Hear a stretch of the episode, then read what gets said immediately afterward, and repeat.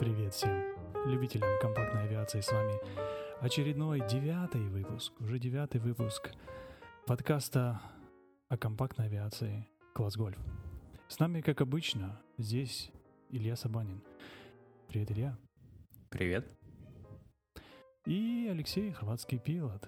И хорватский — это уже не просто иносказание, а буквально, а буквально-буквально хорватский. Хорватский. Ну, давай я сейчас... да, хорватский. Я спрошу сначала тебя, Илья, что ты, летал? И как тебе погодка? Последние две недели я летал только с ковса в роли инструктора. То есть мне, к сожалению, попилотировать не удалось. Кстати, скажу, что руки чешутся, когда сидишь справа. А, я все равно получаю удовольствие, конечно, от полетов 100%. И у меня больше времени посмотреть по сторонам. Я вниз начал смотреть, начал рассматривать там всякие вещи. Это очень здорово, но, конечно, чешутся руки. Так хочется прям забрать управление, сделать какой-нибудь маневр. Но пока что не получилось. Э, пришлось жене выйти на работу на прошлой неделе, у нас отменился полет. И э, вот сегодня погоды нет, поэтому пока что не сложилось. Я теперь понимаю моего инструктора, почему после того, как я отлетал, ему даже... Он берет у меня управление на земле, хотя бы порулить, хотя бы сделать так. Дай порулить. Нет, ну это серьезно. Понажимать кнопочки, да. Да, особенно когда если клиент делает какой-нибудь маневр, да, и у него, может, не получается, и так хочется, ну да, я тебе покажу, как это делается, но ты понимаешь, что, окей, для, для клиента это будет бесполезно, скорее всего. Лучше дать ему возможность больше попробовать, чем ты будешь улить.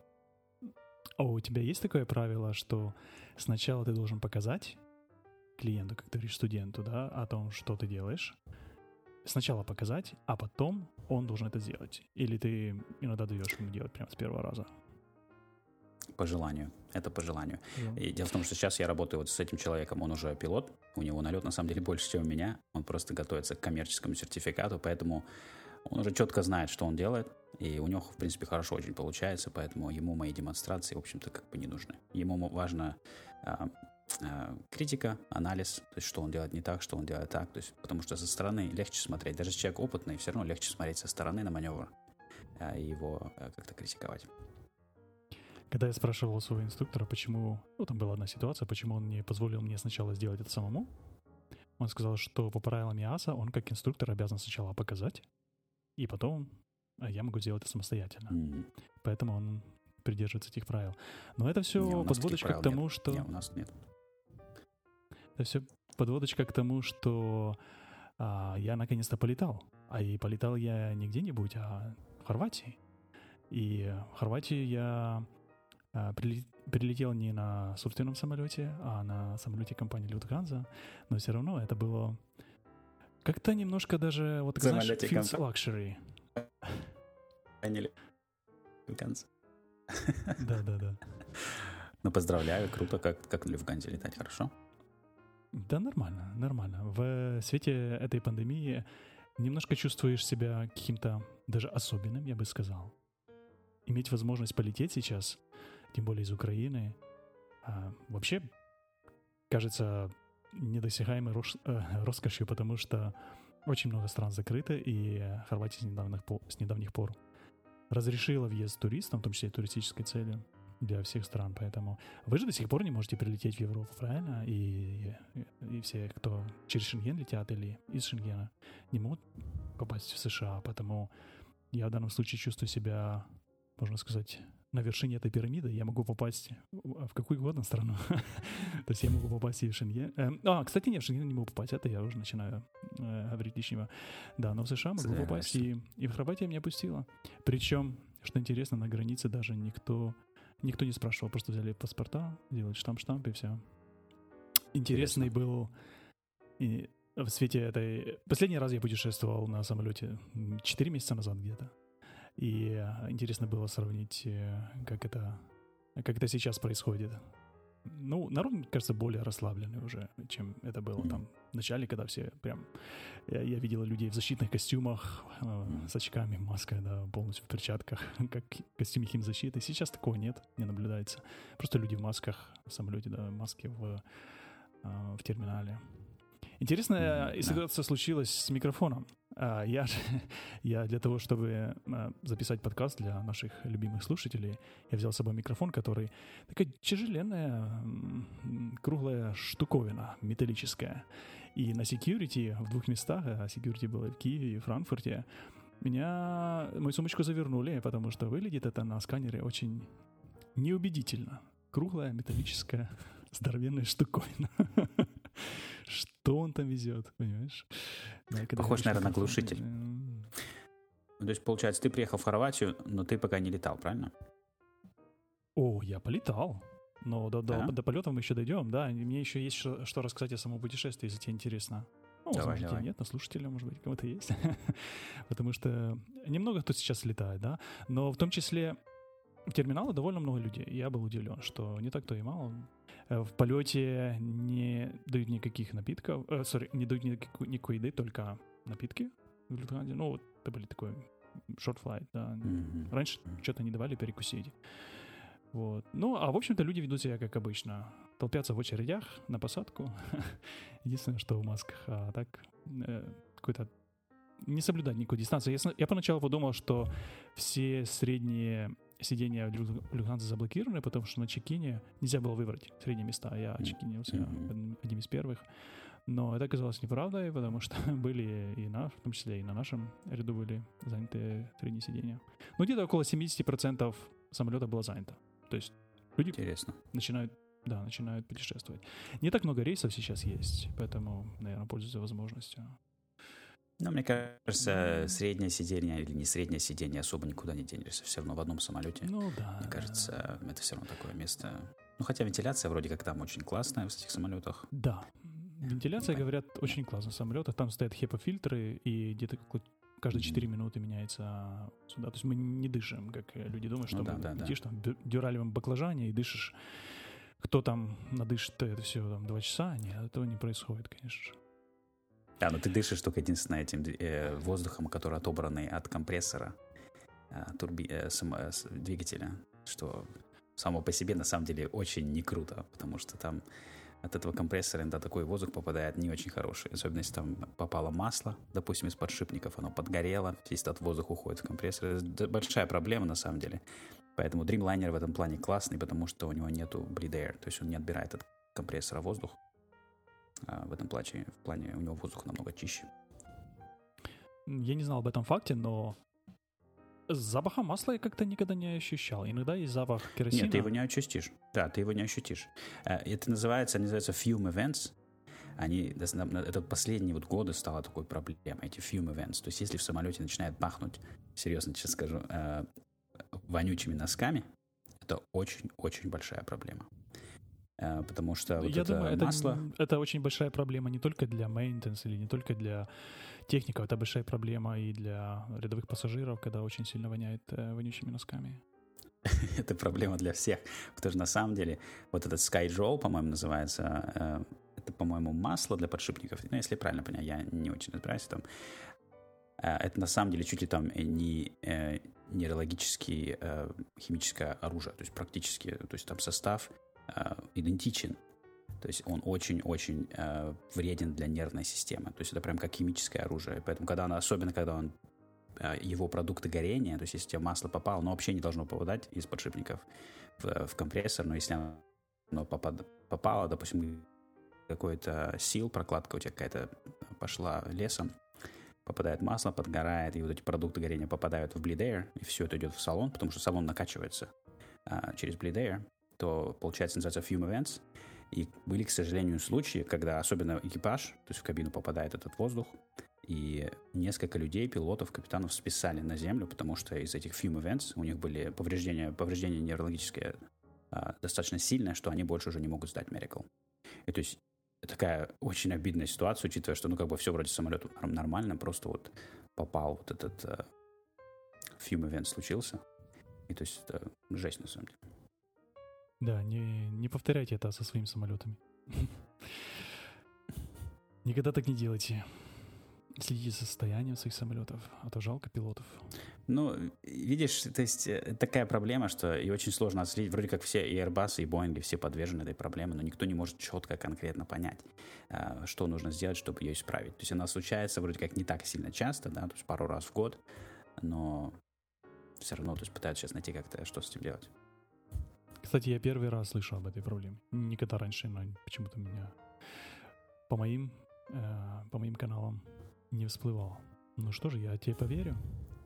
У меня нету другой. Да, погугли. А да, есть конкретные, то есть конкретные люди, конкретные имена, которые, к сожалению, списаны были, потому что, а, то есть, допустим, был капитан, капитан самолета, который сошел с ума после этого фильма. То есть у него было настолько, э, он был э, так сказать, э, подвержен вот этим изменениям нейрологическим, что он сошел с ума, его списали на землю. Но это случилось как бы через определенное время, поэтому это не сразу было э, связано с этим film event.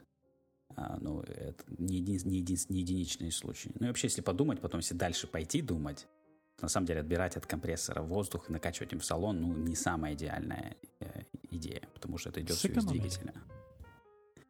Ну, с одной стороны, ну да, то есть на Эти коммерсанты там... сэкономили. Не, ну это эффективно, правильно? То есть с инженерной точки зрения это эффективно. У тебя покачает этот компрессор, ну, там дофигища воздуха, может чуть-чуть отобрать, правильно? Имеет смысл. Просто, ну, видимо, не учли такой момент. Ну, слушай, а в General бяка. Aviation они же используют этот э, обогрев салона от, э, от выхлопной трубы самолета, правильно? От Похожая ситуация, да, да, да. И Поэтому... тоже появляются трещины в этом shroud, exhaust shroud, и появляются трещины, и у тебя появляются продукты горения идут в кабину, которые не имеют никакого запаха. И да, это случается постоянно. Да, в частности, на моем самолете на Цирусе у нас есть э, э, AD, который э, FAA нас каждые 100 часов заставляет проверять нашу выхлопную систему на наличие трещин. А есть у вас в кабине сигнализатор ЦО? Я ношу с собой специальный э, портативный такой маленький электронный сигнализатор CEO. Некоторые пользуются наклейками, и ты их, наверное, видишь в каждом самолете, эти наклеечки с, с коричневым кружком. А, но это достаточно примитивный, наивный такой способ мониторинга, потому что, во-первых, ее нужно заметить, что она поменяла цвет. Что, ну, если ты не проверяешь ее каждые там 5 минут, можешь и не заметить в течение двух часов. А потом нужно еще заметить, что там цвет поменялся там с коричневого на какой-нибудь там светло-коричневый или еще То есть, ну, фиг разберешь, какая она была. Она такой была вообще, когда ты сел, или она поменяла свой цвет за полет, знаешь? А, поэтому мой электрон, он начинает пищать и моргать лампочками. Он привлекает к себе внимание, как только у тебя появляется SEO, и ты видишь на нем сразу, сколько у тебя PPM. Ты сразу можешь понять, окей, тебе нужно либо прямо сейчас садиться, либо, окей, надо просто, может быть, проветрить немножечко и после посадки посмотреть, в чем проблема. А, говоря о проветрить, я наконец-то уразумел, что это полетать летом в жару, когда солнце в зените, и тебе mm-hmm. хочется куда-то укрыться, место с кондиционером, а твой двухместный самолетик имеет открытую кабину. Не открытую, а имеется в виду без... Э, открыто всему солнцу, которое светит на тебя. И э, неплохо так выжимать э, всю воду, которая осталась в организме. Это я к тому, что фонарь. сейчас... То есть на таймере фонарь же этот сверху, правильно? Да, да, светит прям, как в теплице сидишь. И растешь, и растешь. Кто-то бы, кто бы поливал еще немножко, а так, а так нормально. И это говоря о том, что в Хорватии сейчас 31-32 градуса, и когда выходишь на перрон к самолету, хочется побыстрее завести двигатели, чтобы хотя бы был какой-то обдув, потому что, как мы знаем, когда крутится винт, летчик потеет меньше, а когда винт перестает крутиться, летчику становится очень жарко. Слышали мы этот баян уже, Алексей, слышали. Да, Баян про потеющих пилотов. Слушай, а у тебя шторки же есть сверху на, на фонаре, правильно? А шторки нету. Есть один а, самолет, вау. в котором она жесткая, жесткий такой небольшой потолок э, закрытый, а на другом самолете это полностью открытая кабина. Первый полет я, поле, я полез без кепочки, и как-то было прям. Солнышко хорошо прижарило. А, а, а фонарь может держать открытым при запуске или, или надо закрыть? Нет. Проблема в том, что на Даймонде фонарь открывается назад, не вперед, как обычно на самолетах, а назад. Поэтому, естественно, потоком воздуха его просто снесет прямо в, э, в киль самолета. Окей, okay, интересно, да. Достаточно это... Хлипкий. Да, это жесть. То есть мы на цирусах, э, я закрываю дверь э, перед взлетом, прям при, прямо перед взлетом, потому что то есть в течение старта, руления, всех делов, потому что, да, иначе летом это не шутка. И в, в частности в плане воды, это очень правильно подметил, обязательно не, в полет нельзя идти, без чтобы у каждого была бутылка воды. Это прям супер обязательно, две. потому что... Вот видишь, у молодец. Две бутылки. Иначе, Я да, перестраховываюсь, потому что в каждом самолете все должно быть э, дубли, дублицировано. В каждом самолете должна быть э, резервная, резервная система. Резервная да, бутылка тебя, воды. Разбей да, стекло, если у тебя возьми есть бутылку два, воды. Если у тебя два, два GPS в самолете, то у меня в самолете две бутылки воды. Это очень важно, потому что я летал э, с инструктором давно-давно-давно, и ему стало плохо практически. То есть он прям перестал говорить, потому что он не забыл с собой воду, было очень жарко, и мы на маль... особенно малень... на маленькой высоте тренировочные полеты, то есть обычно, э, когда на крейсере забираешься повыше, там хорошо, а на маленькой высоте, да, можно сам не заметишь, как начнешь, тебе появится головная боль, ты начнешь чувствовать себя плохо, потому что ты просто обезвожился. Да, бывает такое. Я, кстати, хотел еще добавить э, немножко истории с того, как мы вернулись, потому что машина наша, как э, слушатели, возможно, помнят из предыдущих выпусков, осталась на парковке в аэропорту. И после четырех месяцев она была на месте. Ты себе это представляешь? Это вообще удивительно. В России, да бы приехал, на ней уже ни колес бы не было, ничего не было. Э, Мы заметили только две, э, две исчезнувшие детали, которые, в принципе, не критичные. Это там небольшие такие молдинги по бокам, которые... Они очень маленькие, на которых там написано, кажется, тип комплектации или что-то такое на передних крыльях. Они очень маленькие, от них остались только следы. А куда они Утащили, исчезли? я Кто, знаю, кто. Я забирает не молдинг знаю, я от машины? Что у тебя, Ну, знаешь, Феррари, что ли? Не Феррари, не Феррари. Она черная. А Феррари, как мы знаем, может быть только красная. Поэтому, да, сто процентов не Феррари.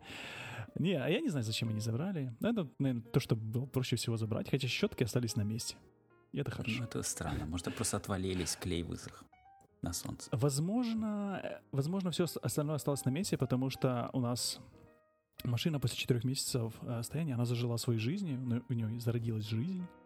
Жизнь это такая черно-полосатая, черно-желто-полосатая, и э, эта жизнь дала себе знать, когда я подошел открыть крышку багажника, она просто мне ужалила в руку. Осы, О, вау, свили- найс. Это круто. осы свили гнездо под крышкой багажника.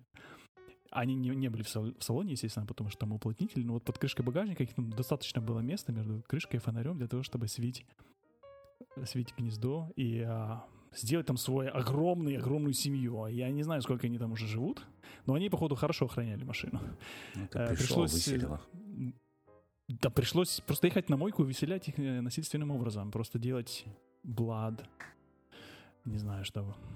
Короче, побоище. Просто, да, просто побоище, потому что э, от этого нельзя было никаким другим образом избавиться.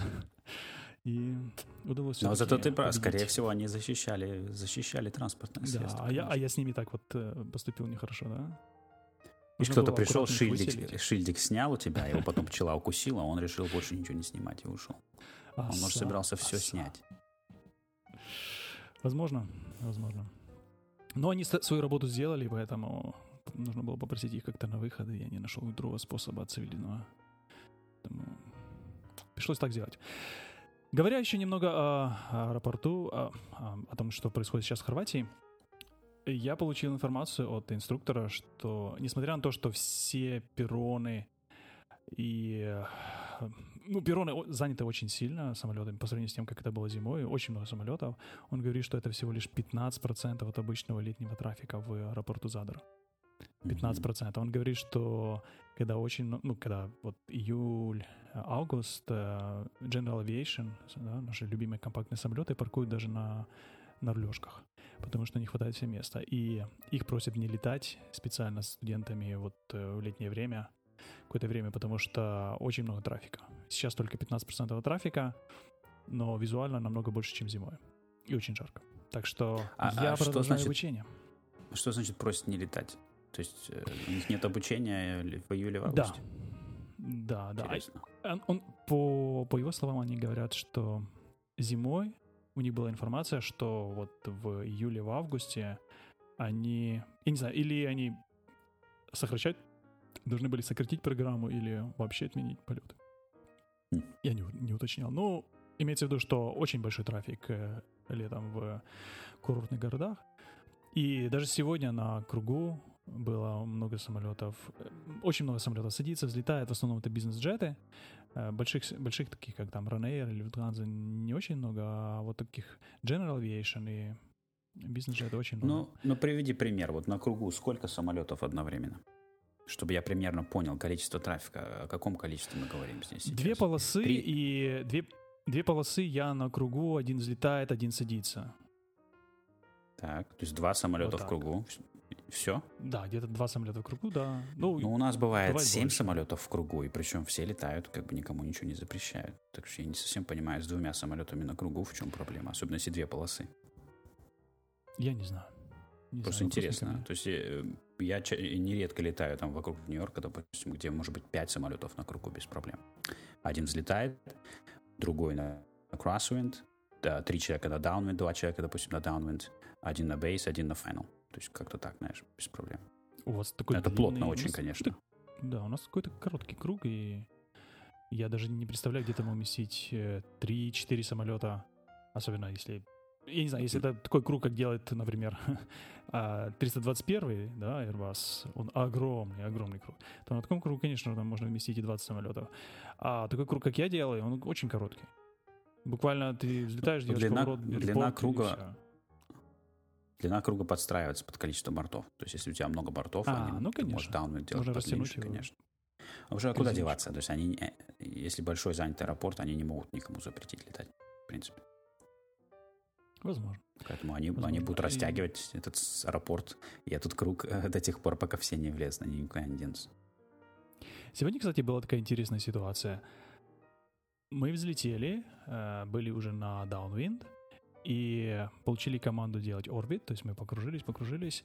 Взлетел самолет с таким же курсом, как мы, взлетали с, с этой же полосы, и мы были на 1300 футов э, э, по QNH, а он пролетел под нами, он, то есть взлетел, сделал то же самое э, right, э, э, right, whatever, right downwind, э, и пролетел под нами 300 футов ниже, что, по мне кажется, как-то низко, э, ну, как небольшое такое между нами расстояние по высоте.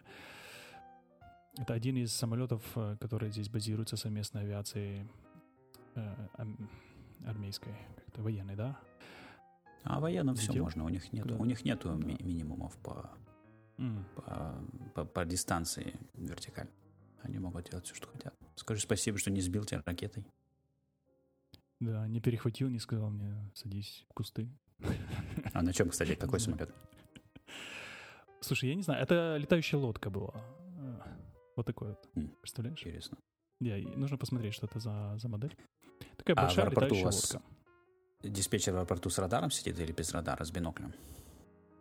С радаром, потому что мы выставляем э, по, по транспондеру мы выставляем скок, который он говорит. Иногда выставляем, иногда нет. Иногда он смотрит нас просто, потому что там по умолчанию VFR стоит, да, 2000 скок. И он видит нас на радаре, да. У вас Так 2000? Сколько? 2, 2 Да, 0, 0, Да. 0? Два и три Прикольно, у нас, да. у нас 1200, 12.00. Интересно. Возможно, слушай, Интересно. возможно, я что-то mix it up, но, насколько я помню, да, 2000. А Там просто есть кнопка VFR и Ага. Что там. VFR, да, и он ставит автоматически.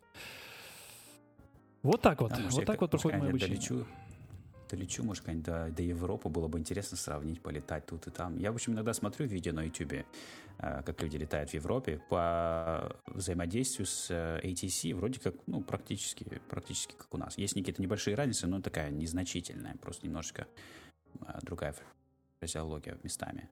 Было бы просто интересно посмотреть, смогу, смогу бы вот так вот с наскока э, IFR полететь по Европе, полетать, там брать клиренс, там все дела. Было бы интересно посмотреть, как это происходит. Прилетай, прокачу. Я думаю, к тому времени, как ты прилетишь, у меня даже будет лицензия. Я не удивлюсь.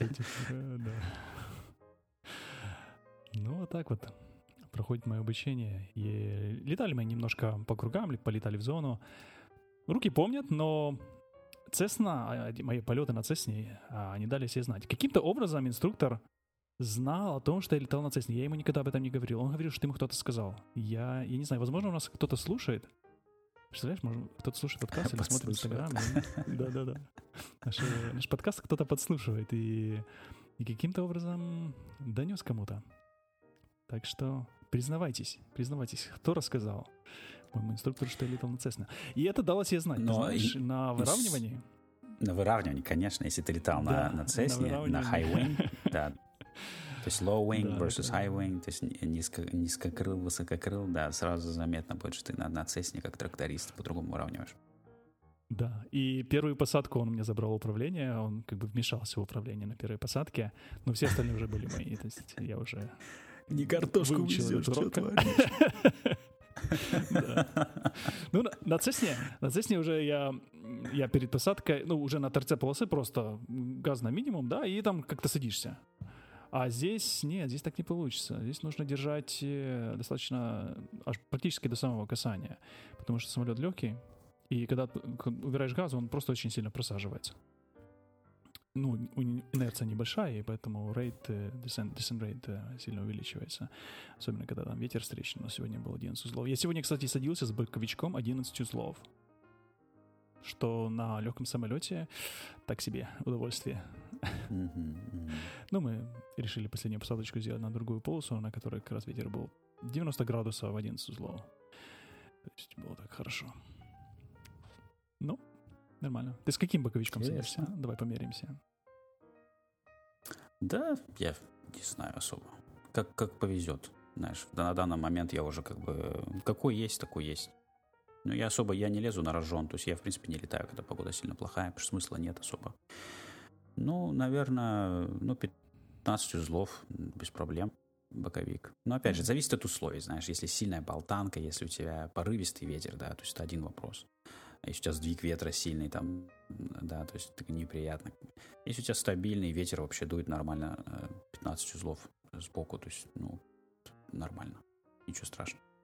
Просто это редко бывает. Чаще всего когда у нас, когда ветер, у нас порывистый ветер, то есть он идет, допустим, 10, 10 порывами, порывами до 20, 10-20.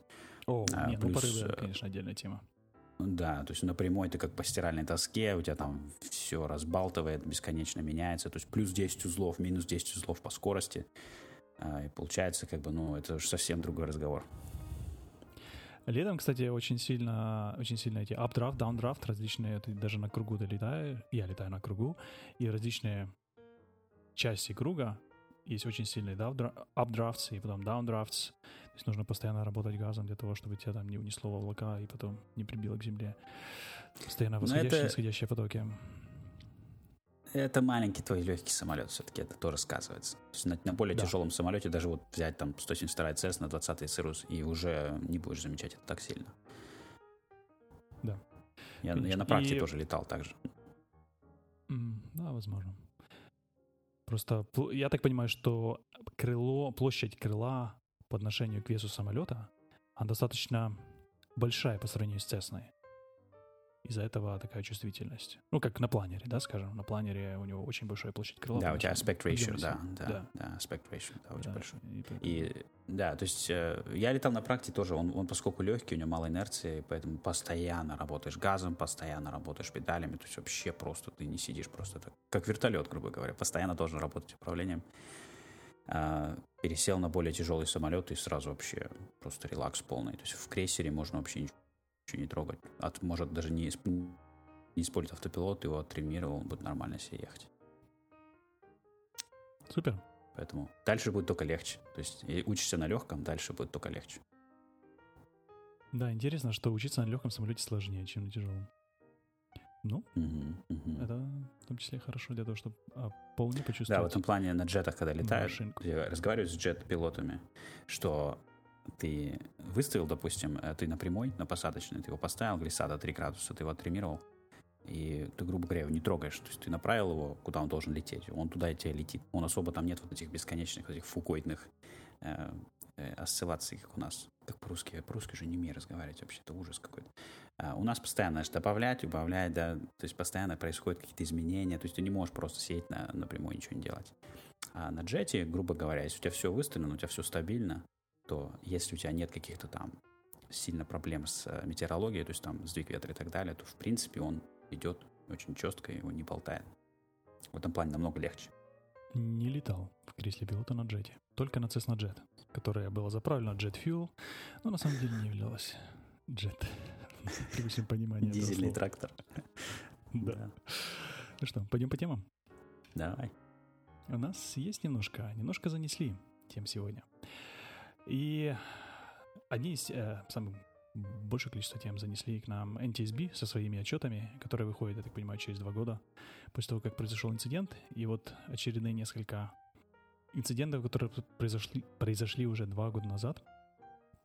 Первый инцидент о том, что пилот полетел а, с, с отказавшим тормозом. Он знал о том, что один из, один из тормозов левый не очень хорошо работал, и все равно решил слетать. Не знаю, по какой проблеме. Возможно, хотелось сильно кушать за 100 долларовым бургером. Но проблема была в том, что он знал о проблеме, да, и все равно полетел. Закончилось это, к сожалению, плачевно. На посадке что произошло? Ты читал тему? Э, я не стал дочитывать, потому что мне стало понятно, что ничем хорошим это не закончится. Ну, скорее всего, съехал с полосы, правильно? Ну да. Да, потому что если есть, понимаешь, есть такая вот серая зона, да, скажем, в авиации. Если у тебя не работает тормоз, понятное дело, ты никуда не полетишь. А если вот работает, он, он работает, но нужно просто сильнее нажать на педальку. Понимаешь, есть вот эта серая зона, которая, в принципе, и является в большинстве своем источником многих проблем. Потому что здесь нету такого, знаешь, да или нет четкого. Тебе нужно принять решение, основываясь на очень множестве количестве, на, ну, на большом количестве факторов, в том числе, насколько тебе нужно лететь, да, насколько у тебя не работает тормоз. Это Можно на самом деле случается намного чаще, чем кажется, потому что у нас на наших самолетах, вообще на всех самолетах в мире, даже авиалайнерах и даже военных самолетах, постоянно что-то не работает, постоянно что-то сломано. То есть мы каждый раз, когда летаем, мы должны принять решение, как КВС, вы обязаны принять решение. Вот с тем, что у меня сегодня сломано, могу ли я лететь? Это может быть какой-нибудь абсолютно бесполезный прибор радионавигации, который вы не будете никак пользоваться, да, и вы говорите, окей, с этим в порядке. Либо это может быть тормоз, да, который, может, немножечко не работает. И люди часто летают с неполомками, привыкают к ним, происходит вот эта нормализация девиации. То есть, когда вроде как тормоз у нас плохо работал при последних пять полетов, поэтому вроде ничего страшного, сегодня мы тоже полетим с этим нерабочим тормозом, наверное, все пронесет. Поэтому это классическая история. Но здесь, видишь, усложнено-то еще чем? Что она полетела на травяную полосу с мокрой травой. Да, то есть, если бы она летела куда-нибудь, может быть, в более простых условиях, сух, сух, э, сухая трава и так далее, может быть, все бы. Но, видишь, здесь, в принципе, были сложные условия. То есть, она, может быть, даже бы выехала бы и с нормальными тормозами, потому что мокрая трава — это уже более серьезная посадка. На мокрой траве нужно где-то на 40%, насколько я помню, по памяти увеличивать uh, landing distance uh, расчетную. Да, в этом на мокрой траве тормоза работают плохо. Кстати, по поводу Minimum Equipment List, да, так званый ML, который есть на больших самолетах, я не слышал, что вы такие списки минимального допустимого оборудования были для были опубликованы для конкретно, например, для Катана или для Цируса. Я их нету. Нету их. их нет. Эти списки MEL конкретно делает FAA для больших самолетов, для авиалайнеров. То есть, может быть, турбопропы, джеты какие-то есть у них. А у нас этого нет, но у нас есть некоторые производители делают Kinds of Operations List, KOEL. Um, то есть у Цируса, допустим, в POH есть такая таблица, KOEL, ты открываешь ее и смотришь. Допустим, там у нас на самолете два альтернатора, два генератора, и ты можешь смотреть. Uh, значит, VFR день-ночь и IFR день-ночь. И смотришь. Uh, альтернатор номер один, альтернатор номер два. Какой нужен, какой не нужен. Первый нужен для всех, четырех видов полетов. Второй альтернатор нужен только для IFR Day and Night. То есть VFR Day and Night он не нужен. То есть, глядя на эту таблицу, вы можете принять решение, окей, у меня не работает второй генератор, я могу спокойно полететь, допустим, до места, где я могу его починить или там просто полетать чуть-чуть. Я так понимаю, что в этой таблице же указано, у тебя есть два тормоза, левый и правый. Если не работает один, ну, со, со вторым можно лететь. Нет такого? Я... Может быть, там есть тормоза. Но, опять же, есть, допустим, там нет двигателя в списке. Кстати, я недавно слушал подкаст а, «Пилот если, Геркулеса». Если, да, пилот если Геркулеса. можно не да, да, да.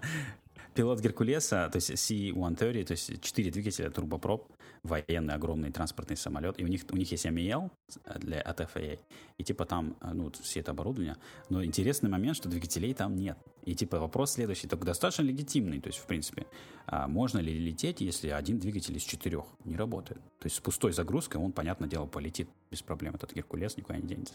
И вот такой интересный момент, да? Но FAA посчитала, что ну, очевидно, что все двигатели должны работать, поэтому они его в список не поставили. Я думаю, с тормозами такая же история.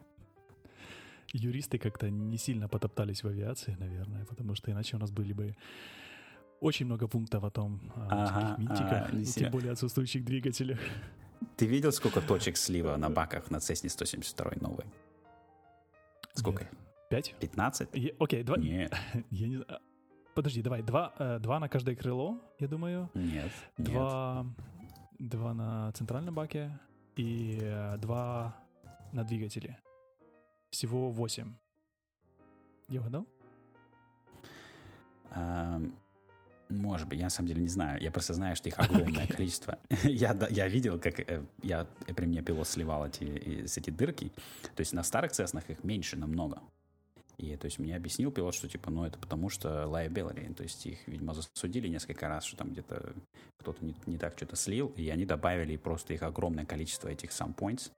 А, это вот, к примеру, о юристах, как они нам помогают в авиации. У меня, к счастью, на моем самолете всего 5 точек, и мне достаточно этого. Я не хочу, чтобы у меня было там 5 точек. 20 точек.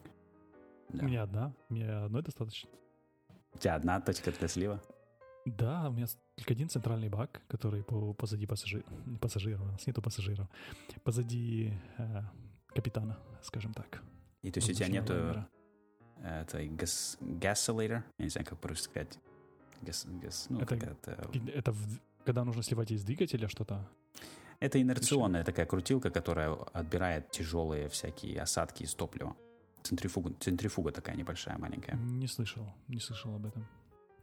Есть только okay. одна точка слива. Может, Ты представляешь, нет? если у тебя есть их 15, ну или 8, я не знаю, сколько там на Cessna есть, и каждая из них это же возможность протечки, потому что на наших самолетах иногда не Конечно. протекает, и он после того, как ты сливаешь, нужно аккуратно, аккуратно ее правильно сделать, чтобы она больше не, не, там, не подкапывала. И вот эти 15 точек потом наставляют на, на перроне огромные такие пятна, которые видно, а, вот самолетик здесь постоял какой-то неряшливый. И если ты на перроне, это хорошо, ты увидишь. Ты подошел к парковке, видишь, а у меня течет топливо. Если ты на траве, ты никогда не увидишь это. Поэтому я слышал, случай был, что вот один из такой э, самп подтекал, э, буквально капал. Да, то есть его даже не было заметно, что он там бежал ручьем, и самолет стоял на траве, и человек вылетел там на следующий день э, и удивлен был, что у него закончилось топливо, потому что оно все выбежало на траву. Я, конечно, не знаю, Good почему point. он не заглянул в бак и почему он, ну, как бы, ну, не знаю. Это наложилось, видимо, что он не решил не проверить в бак заглянуть, он был уверенный, но оказалось, что, ну, в общем, не знаю. Давай еще поговорим о том, как проверить топливо в баке. Ты каждый раз физически проверяешь топливо в баке, и как это происходит на Цирусе? Самое-самое-самое-самое надежное что никогда не подводит, это заглянуть туда глазами. Э, ну, единственная, конечно, перед форма... Каждым полетом? Перед каждым полетом обязательно. Я заглядываю в бак глазами. Но мне проще, у меня крыло снизу, да, на Даймонде тоже крыло снизу. Цируси, э, цеснистам, цесноводам им сложнее. Им надо забираться по лестнице, заглядывать. Не все могут даже заглянуть, туда добраться. Э, надо заглянуть. Есть, продаются специальные такие э, измерители топлива. Такая штучка, ты вставляешь в бак, там такой поплавочек, и он тебе покажет наиболее точно, сколько у тебя топлива по факту, то есть фактическое топливо. Но его нужно калибровать, потому что у нас баки различные формы, поэтому ты калибруешь этот измеритель под конкретную модель самолета, потом ты вставляешь, и он тебе говорит конкретное количество топлива. Это самое-самое надежное. Но у меня также есть тотализатор топлива, то есть компьютер считает постоянно расход топлива и показывает мне расход, э, показывает мне остаток и так далее. Если я залил, допустим, полный бак, завел двигатель, я тотализатору сказал, у нас полный бак. И потом я слетал куда-то, допустим, два часа, поставил самолет, и теперь тотализатор знает, сколько у меня остаток. я могу ему верить, потому что я его вначале поставил на полный бак. Поэтому если я запустил Нет, заново двигатель, могу. Если у меня нету не протечек. Естественно. если у тебя нету протечек, если ты знаешь, ты залил полный бак. Ты же знаешь эту знаменитую историю с э, планером, не с планером, а с большим Боингом, который вылетел из Канады, который посчитал, что ему залили полный бак из-за разницы в килограммах и, и паундах. Он посчитал, э, что они залили полный бак, неправильно там посчитали. И они ввели в компьютер, что у них полный бак, и пришлось без топлива садиться на небольшой остров, кажется, в Атлантическом океане, если я правильно помню эту историю. Поэтому я скажу, не можешь полагаться на Нет, это, не можешь. планер Гимли садился, он садился, он садился не в океане, он садился в Канаде на, на взлетную полосу. Но опять же, ты, ты путаешь момент, что а- они не видели, сколько у них топлива было добавлено в самолет. То есть добавлено было меньше, чем было док- доложено. То есть, ну, я-то вижу, что конкретно, я вижу, смотрю на свой бак, я вижу, что я под горловину его заправил, он полный. Поэтому, когда я в тотализаторе говорю полный бак, я знаю, что он полный, потому что я ничего не конвертирую. Я не, там не конвертирую килограммы в паунды и так далее. Я смотрю на бак, он полный, я в тотализаторе говорю полный.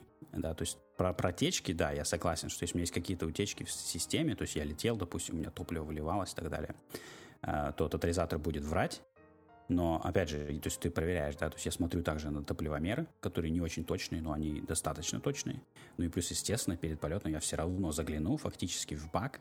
Допустим, тотализатор говорит, у меня осталось, допустим, 40 галлонов. Я заглядываю в бак, и я вижу, что явно меньше 40 галлонов, да, тогда у меня может возникнуть подозрение. Но в нас- целом, то есть изо дня в день, то есть тотализатор самый точный. Ну, имеется в виду из того, что есть. Вот есть топливомеры поплавковые, есть тотализатор. И тотализатор в сто раз лучше. На катание топлива проверяется специальной сертифицированной палочкой. Палочка должна Мгм. быть специальная. Она лежит Да-да-да. в самолете в специальном укромном месте. И ты ее достаешь, открываешь бак, эту палочку туда, путь, вытягиваешь, и там есть меточки. Сертифицированная палочка с сертифицированными меточками.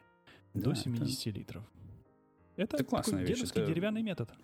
Самое надежное. Но только вот во время полета это сложно сделать. То есть это возможно, но сложно очень. То есть многие, некоторые люди это делали, но это не очень удобно. В этом плане тотализатор во время полета тебе говорит, у тебя осталось 3 часа, допустим. А, Ты подобрал режим, выбрал экономический режим, он говорит, теперь у тебя три с половиной часа, допустим, да, то есть ты можешь во время полета уже а, попытаться более четко распланировать, куда ты долетишь вообще. Все эти ваши компьютерные штучки. Нет, чтобы по-дедовски, по-старому. Вылез из кабины, открыл капот, открыл фонарь в полете, засунул палочку, проверил. Ты дальше. можешь фонарь на своем самолете один раз открыть в полете. Кстати, Зато, кстати, по- зато после этого жарко точно не будет. Я читал книжку, э, мемуары одного из пилотов. Э, по-моему, это был Боб Гувер, один из самых крутых вообще пилотов во всем мире. Э, и он учил летать себя самостоятельно. Он купил какой-то старинный, ну это было давно, естественно, в 30-е годы. Он купил старинный какой-то маленький самолетик, и или он вообще его сам, он сам его починил и так далее. И у него из, у него был бак такой небольшой спереди, и он в нем пробочка была, плавала, и на пробочке была проволочка. Когда проволочка уходила вниз, сильно, он понимал, что топлива мало. И он его заправлял в полете. То есть он открывал дверь. А, кстати, может, двери у него и не было, я не помню уже.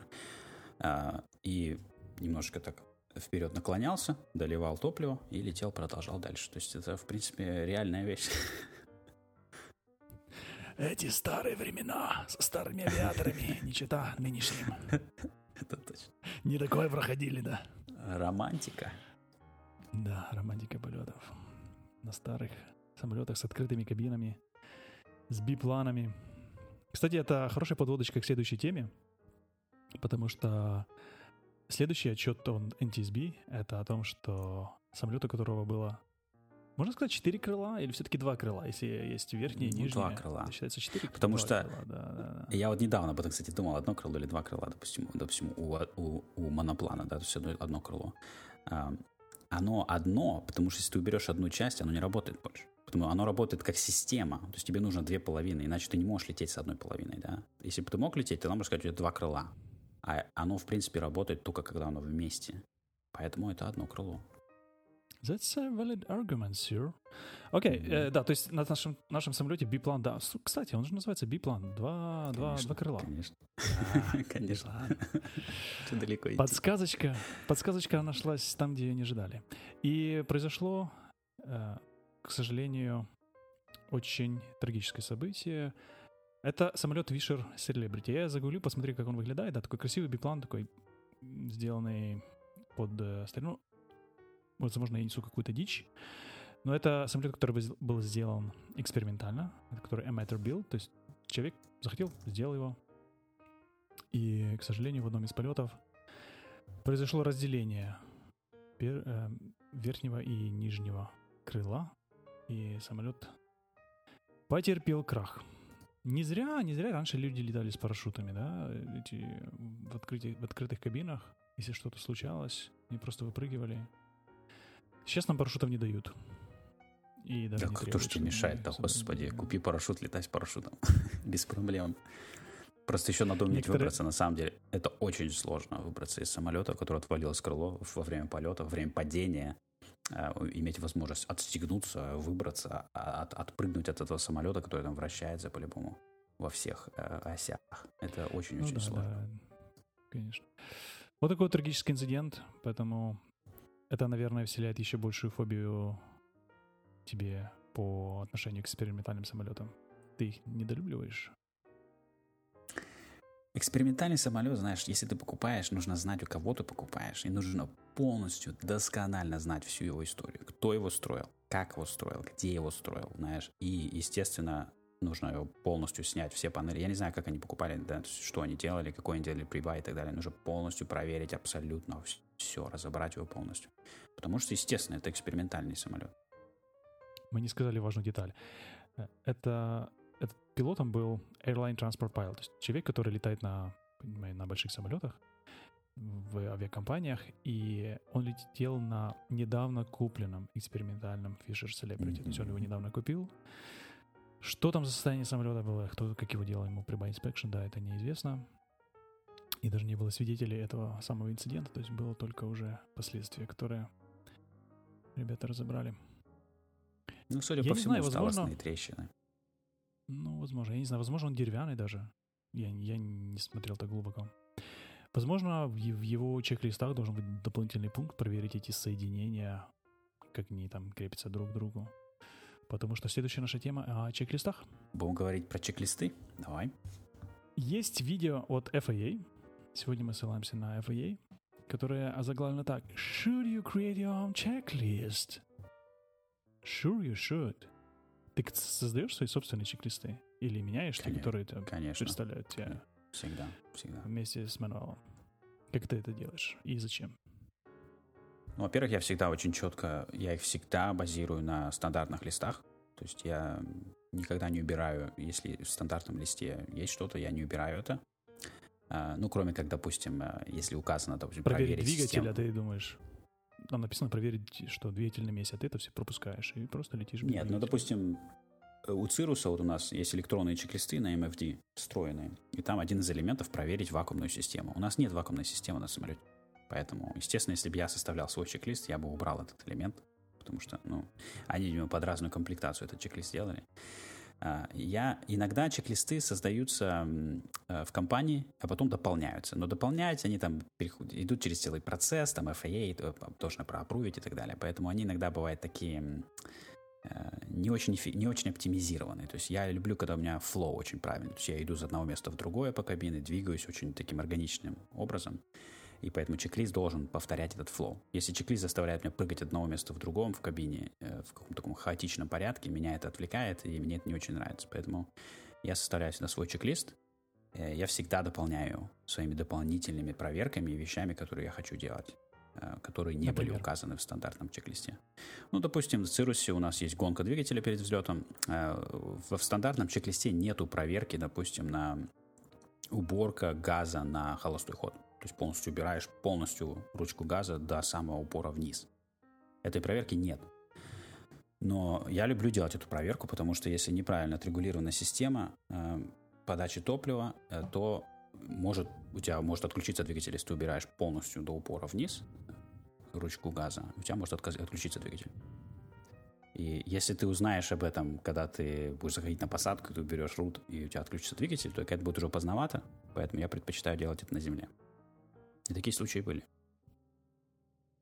Кстати, я недавно узнал, что если тросик, я не знаю, у вас тросик или не тросик, который управляет, собственно, тротл, управляет ручкой газа, если он сломается, то автоматически двигатель выходит на максимальный режим. Mm-hmm. То есть он не как, не как в автомобиле. В автомобиле это будет, наверное, он просто заглохнет или будет там холостой да, ход. Да. А Но в автомобиле идет на взлетную. безопаснее, если он заглохнет, что просто скатишься к Да. обочине, становишься, позвонишь там Логично, родителям. да, логично. А на самолете безопаснее, если он идет на полный газ, конечно, сто процентов. Я- Это очень правильно. Я вот начал, начал думать, как, как его посадить, если он постоянно на полном газу. Перекрыть Отключить топливо в какой-то момент. Конечно, вовремя отключить. То есть тебе нужно подлететь к аэропорту, который есть, э, когда ты уже точно понял, что ты э, находишься в радиусе планирования, убира, отключаешь двигатель, садишься а, по- по-человечески. Единственное, при этом нужно учитывать абсолютно вот 4 человека из 5, когда делают такие посадки без двигателя на аэропорт, э, заходят сильно высоко. То есть мы подсознательно хотим прийти, о, надо повыше, надо повыше, потому что вот этот страх. И в итоге ты приходишь так высоко, что очень часто люди съезжают с полосы. Недавно вот разбился самолет, кстати, видео было на YouTube. Чувак зашел сильно-сильно высоко, сильно быстро и разбился за полосой. Он не, не смог на ней сесть. Он попытался, но не смог. Поэтому надо учитывать в таком случае, особенно у тебя полный газ, да, то есть ты там можешь набрать высоты сколько хочешь. Э, Не переборщить, очень важно. И да, возможно, да, такая высота, что даже сайт-слип не поможет потерять ее. Конечно, Хотя на не катании не, поможет. очень хорошо и работает, потому что катана вся такая slippery, очень такая гладенькая, Мгм. поэтому бочком Да, она не очень сайт-слип. хорошо и тормозит. Да, для квадратных самолетов хорошо раньше было, видимо. На Цирусе тоже сайдслип, ну так, он не сильно помогает. Если ты сильно высоко зашел, тебе вообще ничего не поможет. уже. Ну, можно сделать орбит. Теоретически. Ну да, а тут Хорошо. видишь тоже, э, орбит тоже может полный уже не получится. Знаешь, тебе можешь либо пол орбита сделать, либо, э, ну, в общем, надо смотреть. Главное быть, главное думать об этом, знаешь, готовить себя ментально, что если отказал двигатель, готовить, окей, я не хочу подойти сильно высоко. Если ты об этом будешь думать, мне кажется, правильно спланируешь, а, ты должен зайти чуть-чуть выше, да, но не сильно высоко. Ну, скажем так, в любой, в любой нестандартной ситуации уровень стресса такой, что что э, думать рационально можно только сидя на диване, особенно перед Конечно, микрофоном, это конечно. поумничать особенно хорошо. А ну, ну, поэтому, кабине- поэтому, поэтому мы и тренируемся. То есть, если ты набиваешь эти посадочки без двигателя, ты потом даже у тебя может быть в голове паника и хаос, но ты, у тебя руки будут делать правильно. Ты будешь видеть глазами, что ты высоко, и у тебя руки будут сами компенсировать эти, эти моменты. Но опять же, видишь, если об этом подумать до того, как это произойдет, у тебя больше шансов, что ты потом сделаешь правильную вещь. Если там, если ты никогда об этом не думал, что вот есть тенденция у людей приходить высоко. Если ты об этом не задумывался, то ты, скорее всего, придешь высоко. Ну да. Слушай, если возвратиться обратно к этой теме чек-листов, ты, когда меняешь чек-листы, ты же меняешь их на своем PFD, и это значит, что все другие пилоты, которые летают на этом же самолете, а вас самолет, как мы напомним дорогим нашим слушателям, шаренный, потому что у нас был выпуск о том, как летать на шаренных самолетах. И если ты меняешь чек-лист, ты должен согласовывать это со всеми другими членами вашего клуба? Я на MFD чек-листы не меняю. Во-первых, там нельзя их менять. Они А встроены. я сказал PFD, да? MFD. Да, да. Во-вторых, А, а, я не да, пользуюсь.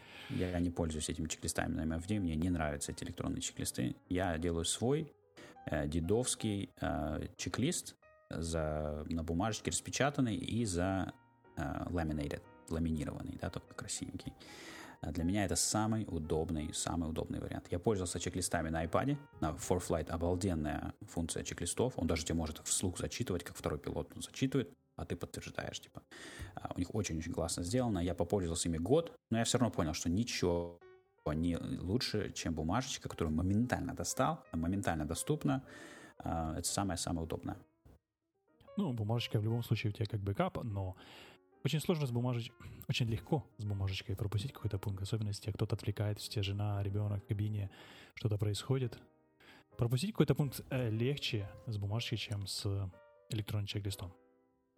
Да, но здесь тоже обратный эффект есть, что с электронным чек-листом э, люди очень часто что они делают, это они делают do verify, то есть они берут, смотрят конкретный элемент, они его делают, помечают, смотрят элемент, делают, помечают.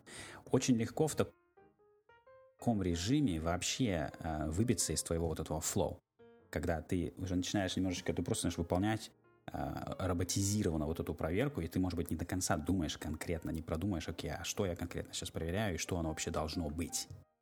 И в частности, были случаи, часто, они постоянно происходят, когда э, даже в авиалиниях, то есть пилот говорит, окей, проверить шасси убраны, проверено, убраны, а они не убраны. То есть это просто роботизировано, но настолько уже зашло, знаешь, вот такой у тебя шаблон в голове, что он, ты привык, что он тебя спросит, ты ответишь там и так далее. И такое было постоянно. Поэтому ну, я в реальности большой, я большой фанат flow. Да, у тебя есть flow, ты выполняешь свой flow, допустим, предпосадочный flow, тум-тум-тум-тум-тум по кабине прошелся, конкретно по памяти твой flow, потом достал чек-лист и проверил, что ты ничего не забыл. Это uh, best of both worlds, потому что твой flow, uh, ты конкретно знаешь, что ты делаешь, uh, он имеет такой, как, как смысл, знаешь, то есть ты идешь от одной вещи к другой, а потом ты просто проверяешь, что ничего не забыл по чек-листу. Не, ну слушай, если это descent чек-лист или approach чек-лист, это чек-лист типа do read, да, то есть ты сначала делаешь и потом читаешь, потом проверяешь. Но есть же чек-листы, которые тоже делают read and then do.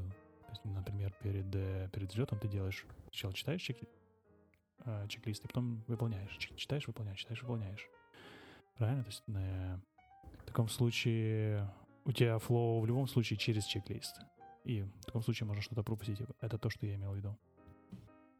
У меня все flow, э, то есть я все чек-листы делаю одинаково, то есть я делаю полностью flow. Э, единственное, а то есть для чего это не работает. Да, потом проверяю. То есть, потому что, опять, опять же, это, это, вот это прыгание, то есть бесконечное, пере, вот это, ты переключаешь контекст, бесконечный такой чек-лист, потом в кабину вернулся, потом чек-лист, потом в кабину вернулся. Вот это бесконечное переключение, тебя тоже вырывает, на самом деле, очень легко пропустить момент. А, то есть, понятно, в электронных ты там помечаешь их, это как помогает, но это все равно вырывает тебя из, из процесса когда работаешь. Поэтому да. я вообще сильно в предпочитаю Flow. В нашем SOP, а у нас есть э, в школе SOP, это Standard Operation Procedures, стандартные операционные процедуры, э, прописано, что вот эти чек-листы, которые до взлета, они выполняются в режиме read and then do. То есть сначала читаешь, потом выполняешь. А те, которые в самолете, там на посадке или на круиз, в обратном порядке. Ты сначала делаешь, как ты говоришь, flow, и потом выполняешь. Ну, возможно, есть... Ну, это да. Э, стандарты, стандарты у всех разные, правильно? То есть они все строятся по-разному. Плюс, э, если говорить про наши самолеты, про маленькие, у нас очень маленькие чек-листы. Поэтому, в принципе, э, они все делаются по памяти. Если часто летаешь, ты делаешь их по памяти, ты все равно будешь их делать по памяти. Но, естественно, на память полагаться мы не можем, поэтому обязательно нужно достать и проверить, подтвердить. А, но по памяти все равно, то есть, когда делаешь вот этот flow, это очень органично, это очень, оно -то получается более thoughtful, чем когда я иногда наблюдаю за человеком, он сидит с чек-листом, и вот он, знаешь, что прочитал, посмотрел, прочитал, посмотрел. И ты постоянно видишь, что а, то есть не, даже сложно сказать, знаешь, нету такой, знаешь, вот конкретной а, процедуры. Это просто, знаешь, бесконечное вот это прыгание, прыгание, прыгание. Очень легко пропустить что-то и легко, знаешь, а, сделать не ту вещь. А, чек-листы, это не, это не работает для процедур, которые ты редко делаешь. Если ты отказал, там какая-то отказ оборудования, да, ты достал чек-лист, открыл страницу отказ оборудования, а, и тогда ты уже смотришь конкретно, что нужно сделать, потому что ты, ну, последний раз это делал, допустим, там два года назад, поэтому ты можешь не помнить, а нету флоу для этого.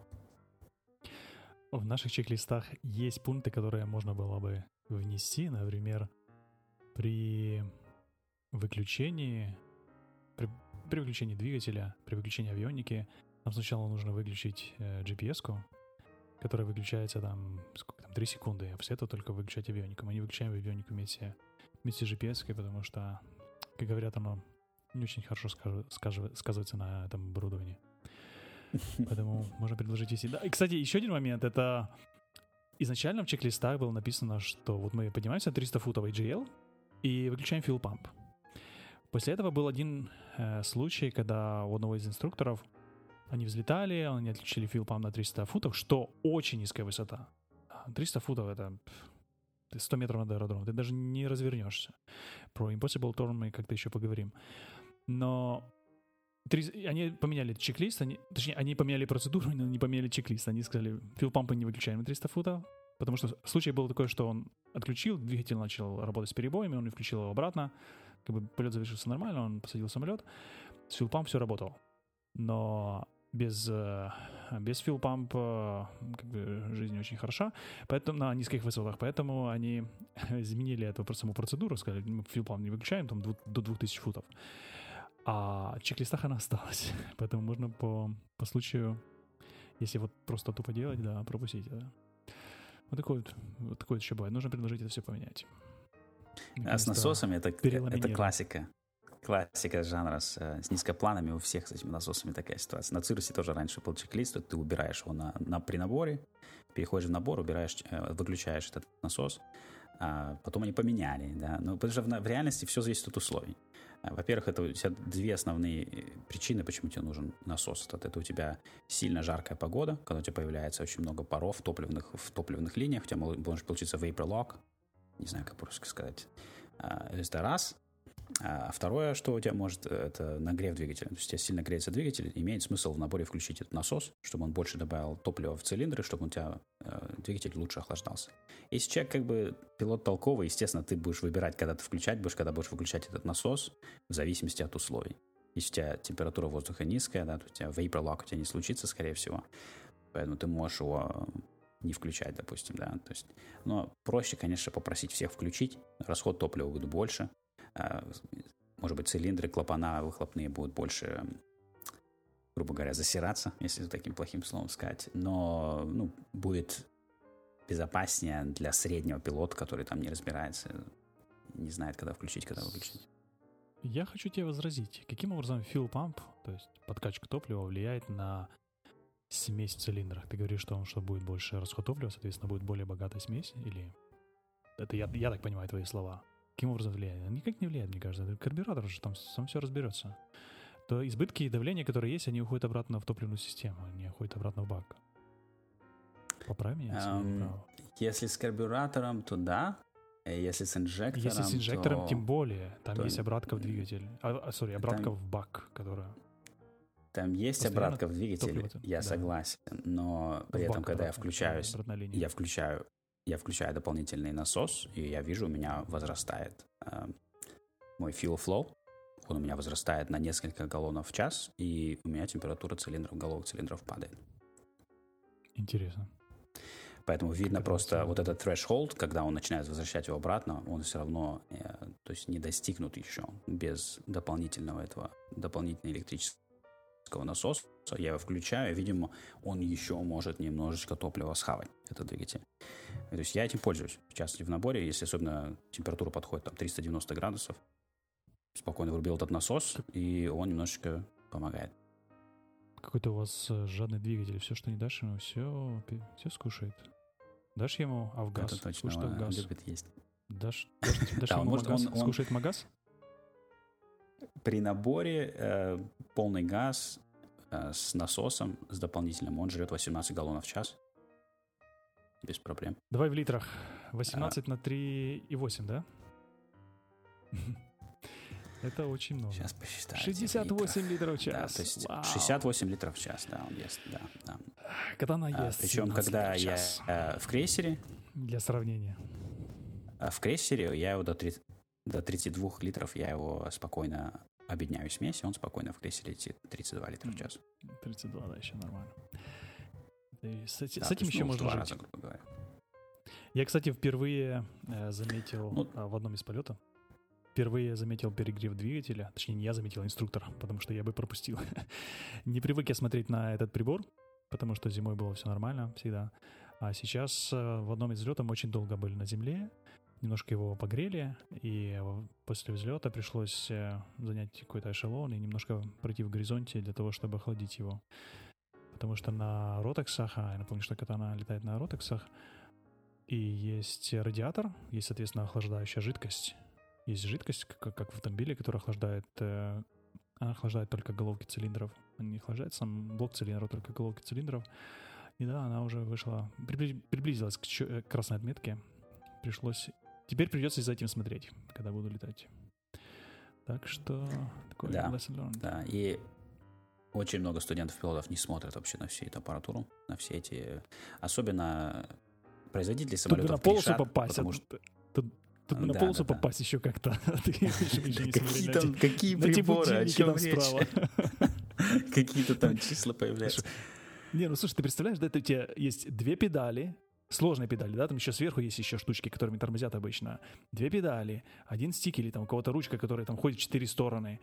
Вот. Есть еще рут, которым ты двигаешь, у кого-то есть еще объединение смеси, у тебя есть еще куча этих будильников, у тебя есть полоса, которая и ветер, который сносит, понимаешь? Это not easy task. Конечно. Не так-то просто это все сделать. Да, в Поэтому этом, какая-то там температура двигателя может быть легко просмотрена. Так в этом смысл всего пилотирования. да. То есть каждая, каждый элемент, который ты писал, простой. И вот если я тебе только дам, окей, ты будешь только делать элерон, то это просто. А ты будешь делать только руль высоты, без проблем. Но, к сожалению, как слои, как торт, как Наполеон, или не как Наполеон, а как медовик, каждый слой, их там этих слоев огромное количество. К сожалению, вот они все вместе наслаиваются, и каждую секунду они у тебя все. И вот это, это становится сложно. И вот в этом проблема пилотирования. Нужно брать еще какого-то пассажира, чтобы управлял, например. Да, ну, ты на например, педалях. смесью, да. Да, да, да, да. Да, ты смесью Кто-то педалью, пассажиру кто-то лучше смесь Это будет очень удобно. Нет, лучше смеси не ты давать. смесь. Слушай, Да, смесь лучше сам. Ты пассажир. я понял. Это будет заглавие этого подкаста. Пассажиру смеси не давать. Хороший, хороший вариант. А в Нью-Йорке же недавно разбился самолет, э, точнее вертолет. Э, ну, когда он сел в Гудзон, вертолет с открытыми дверьми, ты, может, слышал, был скандал большой. Они там привязываются, эти пассажиры, таким образом, что они не могут в воздухе отсоединить себя. Там их отсоединяют только на земле. Поэтому им дается специальный нож, чтобы они могли отрезать, но никому не объяснили, где этот нож и так далее. В общем, отключился двигатель, сел в воду, утонул, пассажиры погибли. Это было, по-моему, год, А. два, два года назад. А, но смысл в том, что кто-то зацепился лямкой за смесь или за, ну, вот за какой-то там турбинный вертолет, то есть там э, какой-то рычаг был у них тоже э, конкретный. И случайно рычаг дернули, и все, двигатель отключился. Поэтому Да, бывает. печалька. Печалька. А вертолеты меня вообще пугают. Как летательные средства. пугают. Даже вертолетчиков вертолеты пугают. Я постоянно с ними разговариваю, они все боятся. Кстати, страх это не такое уж плохое чувство, мне кажется, в авиации. Ну, потому что он Конечно, думать более-менее рационально. Я согласен. Да. И страх оказаться в высоте без кислорода подводит нас к следующей теме. До какой высоты ты летаешь без, кисло- без кислорода? Мой самолет, в принципе, набирает максимум 12. То есть даже до 12 я на нем еще не набирал, потому что ну, это уже сильно скучно, уже неинтересно. То есть я летаю 10 максимум. Это комфортная высота, на самом деле. С пассажирами выше 10 летать, ну, уже не очень комфортно, потому что у тебя может появляться уже некоторые симптомы гипоксии. Ну, просто некомфортно. Мало кислорода, может голова начать болеть и так далее. По правилам ЕАСа, а я не так давно сдавал экзамен, поэтому я думаю, что мне еще остались какие-то остаточные знания. Выше 10 тысяч футов до 12 или до 13, если ты летишь выше 10 тысяч футов, каждые 30 минут ты должен снижаться, кажется, на час или на 30 минут ниже 10 тысяч футов для того, чтобы давление повысилось, у тебя повысился уровень кислорода в крови. А выше, кажется, 13 тысяч футов обязательно уже кислорода или 12 тысяч. Обязательно маска, обязательно... Либо маска, либо самолет должен быть pressurized, да- который делает давление, как на, например, там, на двух километрах, что-то около того. А И я могу это- лететь Да. до 12500 без кислорода полностью, а до 14 тысяч, то есть от 12500 до 14 тысяч я могу лететь максимум 30 минут без кислорода. У вас там кислород какой-то получше, что ли, в ваших североамериканских штатах? Мне кажется, это правило так? связано с горами. То есть в центре страны го- горы, то есть как бы люди там, им приходится летать высоко. Ну и ну, ну да, то есть я как бы тоже небольшой фанат. То есть если бы у меня был оксиметр на пальце, да, и я бы, я бы, может быть, забрался, то есть мне нужно, ну, преодолеть какую-то, может быть, э, э, проблему с погодой, допустим, облачность, обледенение, да, мне нужно забраться на 14, на, на, на буквально на 15 минут, пока я не облечу какую-то вещь. То есть я бы, в принципе, рассмотрел это как вариант. Если у меня есть оксиметр и так далее, я бы следил за собой. То есть это, в принципе, ну, неплохая идея. Back to the story. Э, Это видео о том, как в Австралии э, Cessna Pilot, э, он летел на, э, пилот летел на Cessna Caravan, без пассажиров, он был сам. Cessna Caravan, без пассажиров, он был сам. И в, пил- в процессе полета он был на связи с диспетчером, и он пролетел тот пункт назначения на, в принципе, на крейсерском эшелоне, куда он собирался прилететь. Это было около 10 тысяч футов или выше. И был самолет, который э, называется FlyDog. Мне кажется, это самолеты FlyDog — это те, которые как бы скорая помощь в Австралии на самолетах, что-то около того. Он был не на задании. Я могу здесь уже что-то там придумывать, да, поэтому слушайте это все с долей with a grain of salt. С долей немножко... Знает, даже эти FlyDog. Но звучит вроде как, да, что это какой-то медицинский. Ну, в Австралии есть эта система. В Австралии есть это пилоты, насколько я помню, это пилоты-добровольцы, которые летают по медицинским заданиям. Потому что Австралия большая, да, плотность населения низкая, особенно в центральных районах. И это очень важно поддерживать эм, уровень медицинского обслуживания да, на достаточном уровне. Короче, был такой самолет, который... И у нас было два самолета в истории. Ссылка в шоу-нотах ведет на видео с переговорами диспетчера и самолет, нескольких самолетов. Был Cessna Caravan, который летел 10 тысяч футов, пролетел свой пункт назначения, полетел дальше. И был самолет, который взлетел из э, аэропорта, и его попросил диспетчер посмотреть, что там происходит в кабине Cessna Caravan. Он поднялся на эту высоту, там 10 или 11 тысяч футов, и посмотрел в кабину. Он говорит по его отчетам, что пилот на него как будто бы смотрит. Но на его все движения, то есть он помахал ему крыльями, он вообще никак не отвечает. То есть, понятное дело, что пилот потерял сознание, либо он был, знаешь, вот в таком же помутневшем сознании, когда не хватает кислорода. Я думаю, что mm-hmm. ты не знаешь, и я, слава богу, об этом не знаю. Но как э, учат Human Performance, да, такое случается, что сознание замутняется, и человеку становится очень хорошо. И, в принципе, его все устраивает. Самолет летит себе на автопилоте и летит. После этого он каким-то образом по, особенно по, по аудио, по переговорам слышно, как он немножко он пришел в себя, потому что все-таки высота не такая уж очень большая, да, ему как-то поплохело, уровень крови-то, уровень кислорода в крови понизился, но все-таки он еще чуть немного соображал, ему сказали, ты будешь продолжать лететь или не будешь продолжать лететь в свой пункт назначения, или ты будешь снижаться. Он собирался сначала там лететь, куда-то дальше в свой пункт назначения, потом ему сказали, не, чувак, давай, Давай, ты вот снижайся сюда и садишься на полос. Он, окей, хорошо, давай, полечу к вам.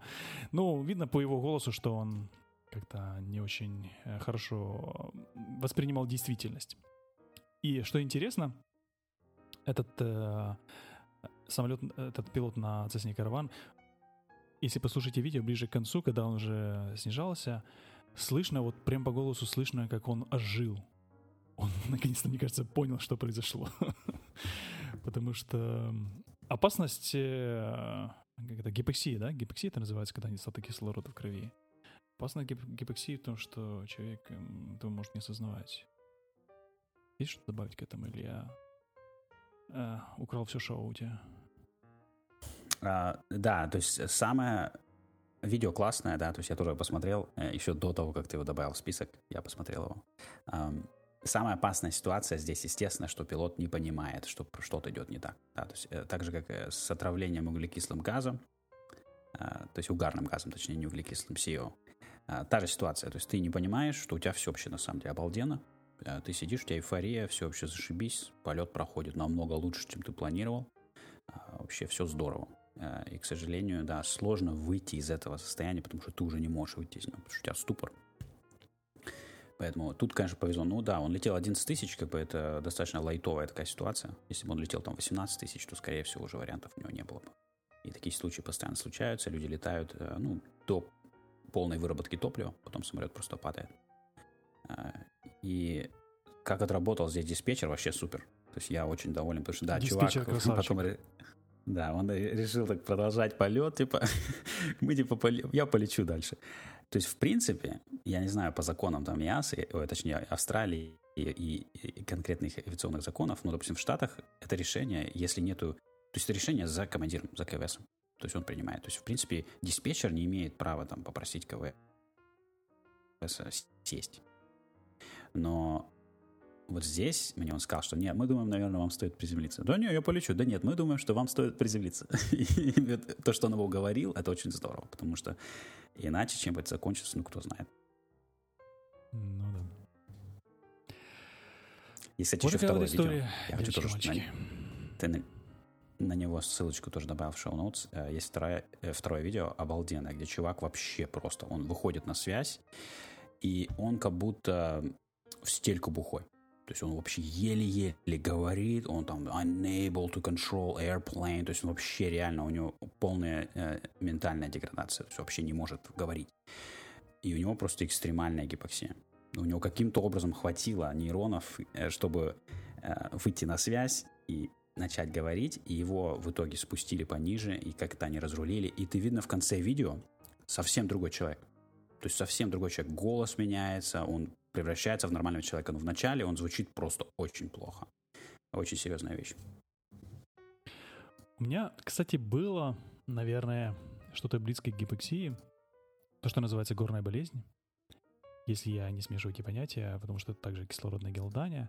Горняшка, Мы да? поднимались в Непале, э, да, мы поднимались в Непале выше 4000 метров, что как бы такая лайтовая высота, да, но я немножко нарушил э, режим, потому что нужно подниматься постепенно. Мы постепенно поднимались, но не нужно делать никаких таких резких движений для того, чтобы сердечный ритм э, сбился. И что я сделал? А Мы поднялись уже на высоту, мы засели там в кафешечку, там есть на... э, можно было выпить чайку.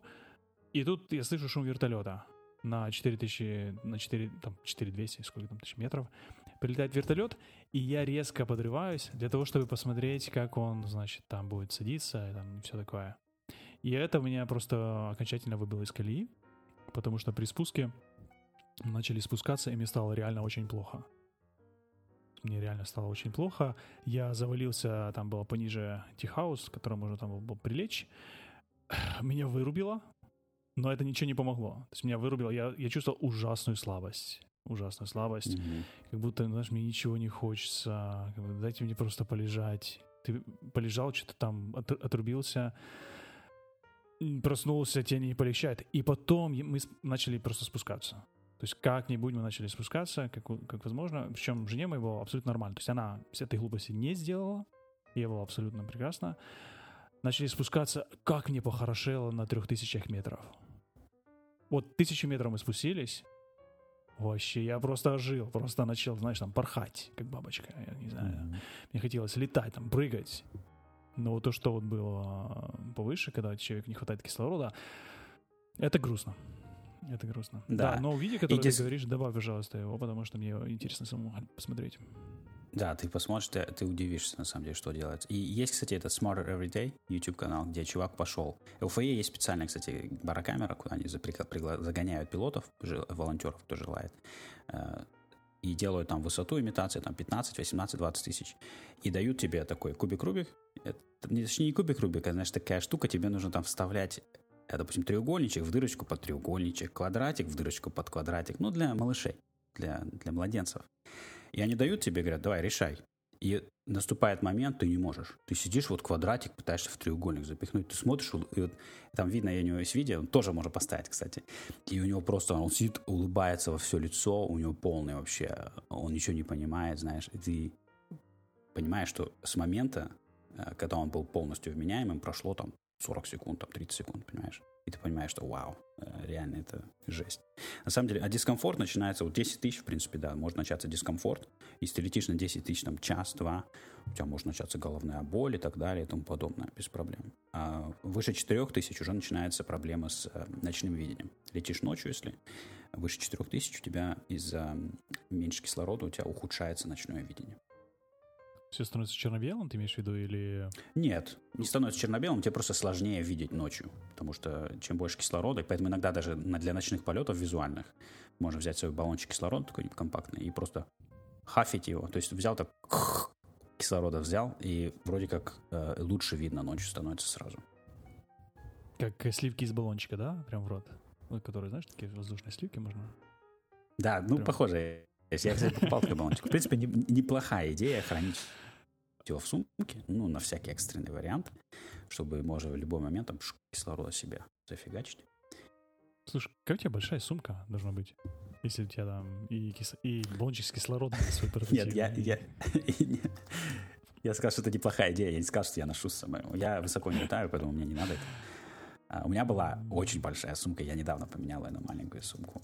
Ну да, у меня была очень большая сумка. Что, ты, что, что пришлось выбросить? Чем пожертвовал? Пришлось распрощаться. Топорик. Ну, у меня, допустим, был э, переносной писсуар, такой маленький ск- складной такой пакетик со специальным адаптером пластмассовым, пластмассовым. Если нужно в самолете срочно сходить по-маленькому. А с этого момента поподробнее. Да, очень классная вещь. Она, она прям в ладошки руки складывается, так она очень компактная. И там он как подгузник сделан, там внутри гель. То есть как только ты сходил, он все сразу, э, как сказать, абсорбирует, что оно не выливается, он там быстро закручивается. Очень удобно, да. Но опять же, если приспичило, ну нужно, понимаешь, ты на высоте там, допустим, 10 тысяч, тебе нужно сходить номер один, ты либо можешь, окей, сейчас сделать diversion, снизиться, приземлиться, потерять там, грубо говоря, 40 минут, либо уже, ну, сходил 40 и забыл. минут и 40 Особенно если ты один летишь. И, и получается, а, я убрал его, потому что я, это имеет смысл для полетов далеко. А, И когда я летаю с ребенком, да, мы, мы его берем с собой. Потому что если Миша, это ему 7 лет, если он захотел, то есть, ну, как бы, ну, захотел, ничего не делаешь.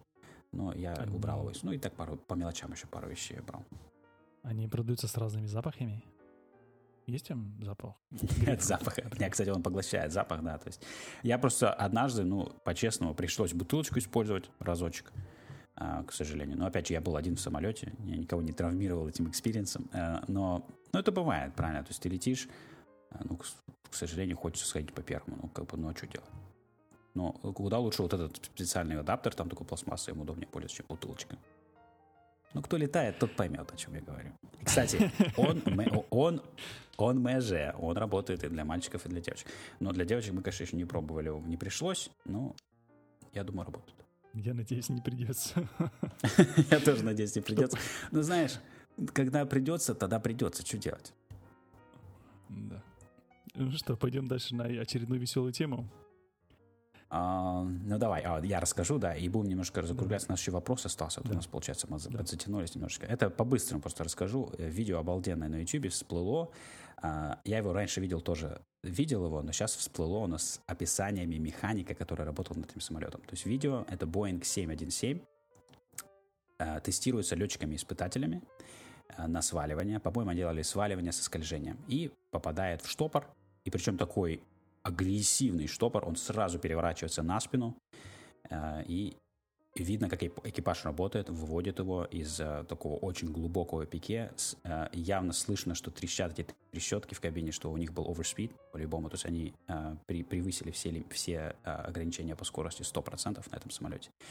И просто видно, насколько вот буквально за несколько секунд, за, за секунду меняется обстановка в кабине. Даже вот эти летчики-испытатели, которые, кстати, одеты так, как будто они едут в отпуск. Такое ощущение. Э, И видно, как работает экипаж вот в этой супер-супер экстренной ситуации. То есть реально там вот до смерти осталось секунды считанные. То есть огромный пассажирский самолет в штопоре. эм, э, Inverted spin, да. И обалденное видео. И самое интересное, на Reddit э, чувак откомментировал, что он был механиком на 717, и он немножечко предложил информации о, о- о вот этом пути. На самом деле, э, эту проблему, вот такой агрессивный уход в штопор, была эта проблема только вот на первом прототипе 717. Они больше не смогли ее повторить, эту проблему, на всех остальных последующих экземплярах этого самолета. Поэтому, поскольку эта проблема случилась, они расширили проблем, программу тестирования, они потом его дрючили этими э, сваливаниями сколько могли, но, таки, но такого больше не повторилось. Вот только первый прототип. Поэтому этот первый прототип порезали.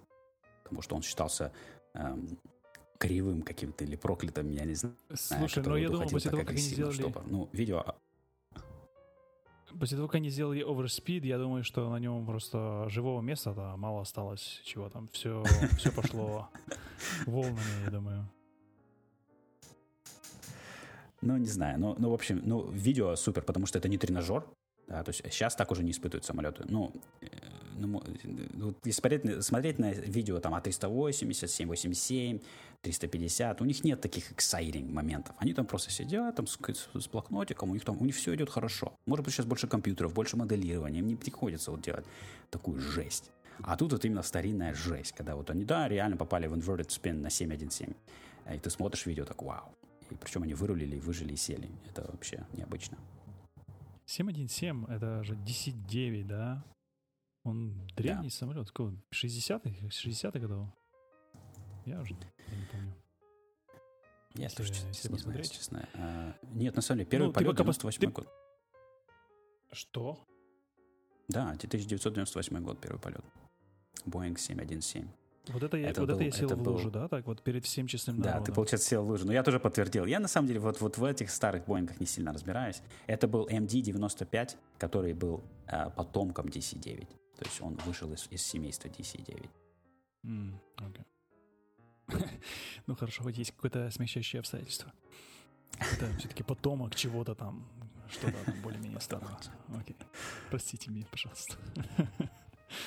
Да, и такое бывает, да. Очень, я буквально удивился, насколько быстро самолет просто перевернулся. И все. Мгм. И Да, да. что все вверх тормашками. И ты понимаешь, что скорость у них снижения в этот момент просто космическая. Ты понимаешь, что э, либо они сейчас возьмут самолет в руки, либо все, то есть им уже заказана дорога. Да. Я хочу добавить, что так как сегодня мы записываемся в небольшом, немножко другом сетапе, сегодня я нахожусь на выезде, буквально интернет здесь э, не блещет своей скоростью и стабильностью, у нас есть небольшие задержки, я не знаю, как это наши слушатели будут слушать, но я заранее прошу прощения, потому что проблема, скорее всего, на моей стороне.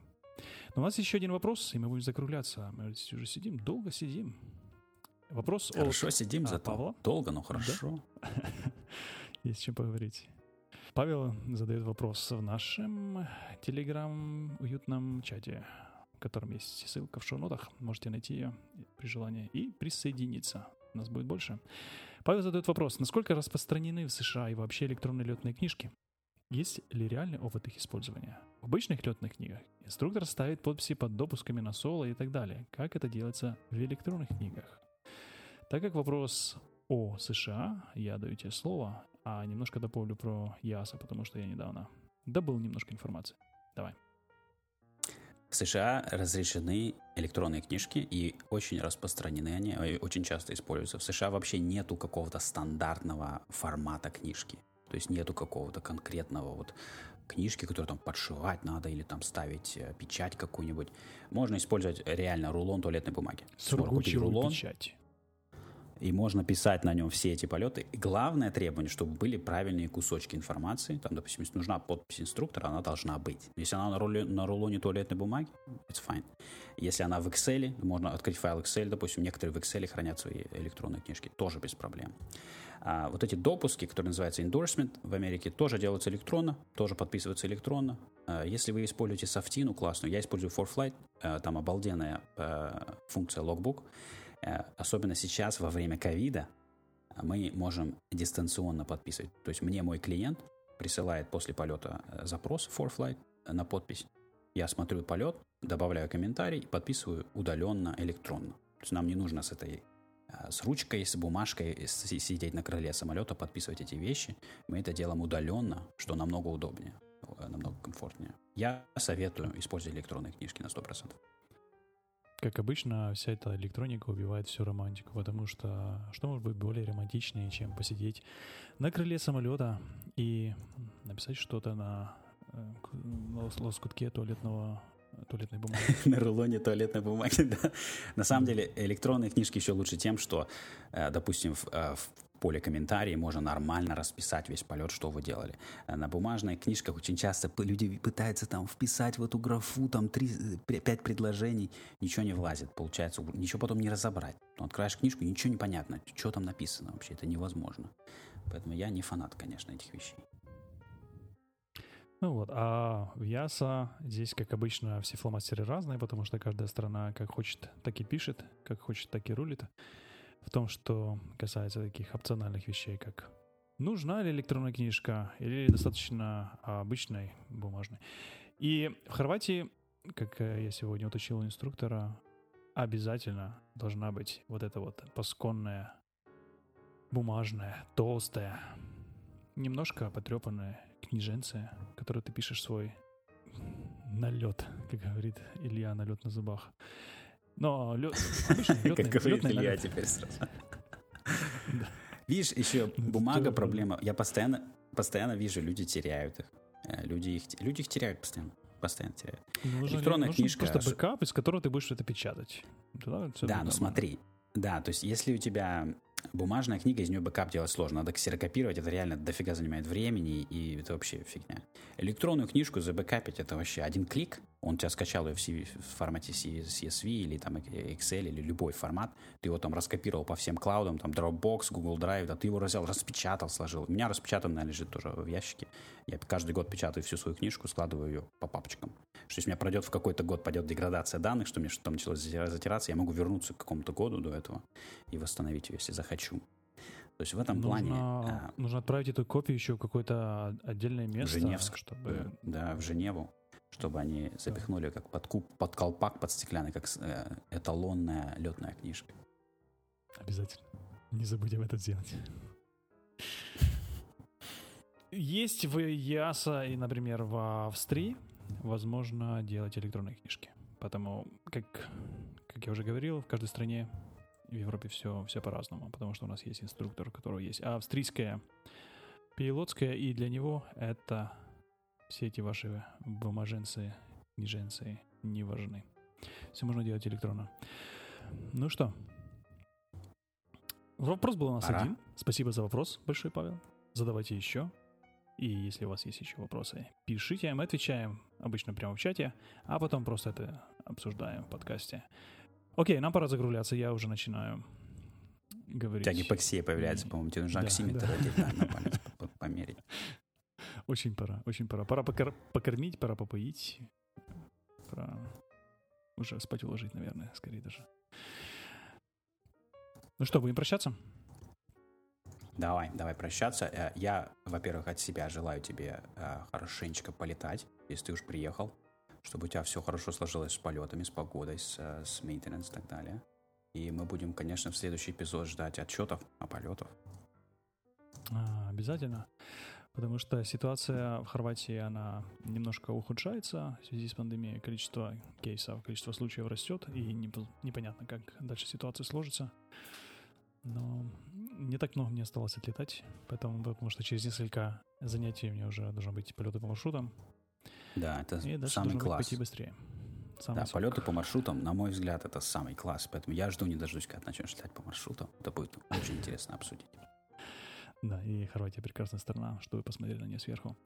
Окей, э, добавляйтесь, как обычно, в нашу группу в Телеграме, пишите свои вопросы, оставляйте лайки, комментарии в Apple подкастах, в Google подкастах, где вы слушаете. Это все помогает другим слушателям узнать о таком замечательном подкасте и не, в какой-то момент просто не заснуть за рулем, а слушать и наслаждаться. Приходите в небо, как говорит э, другой знаменитый авиатор. Приходите учиться в школу, как говорим мы. Учитесь, учитесь, еще раз учитесь. Как говорил, как говорил Ленин, по-моему? Слушай, да, это, наверное, плохой пример. Э, окей, давай. Всем ну что пока. же, Давай, да, да, всем пока.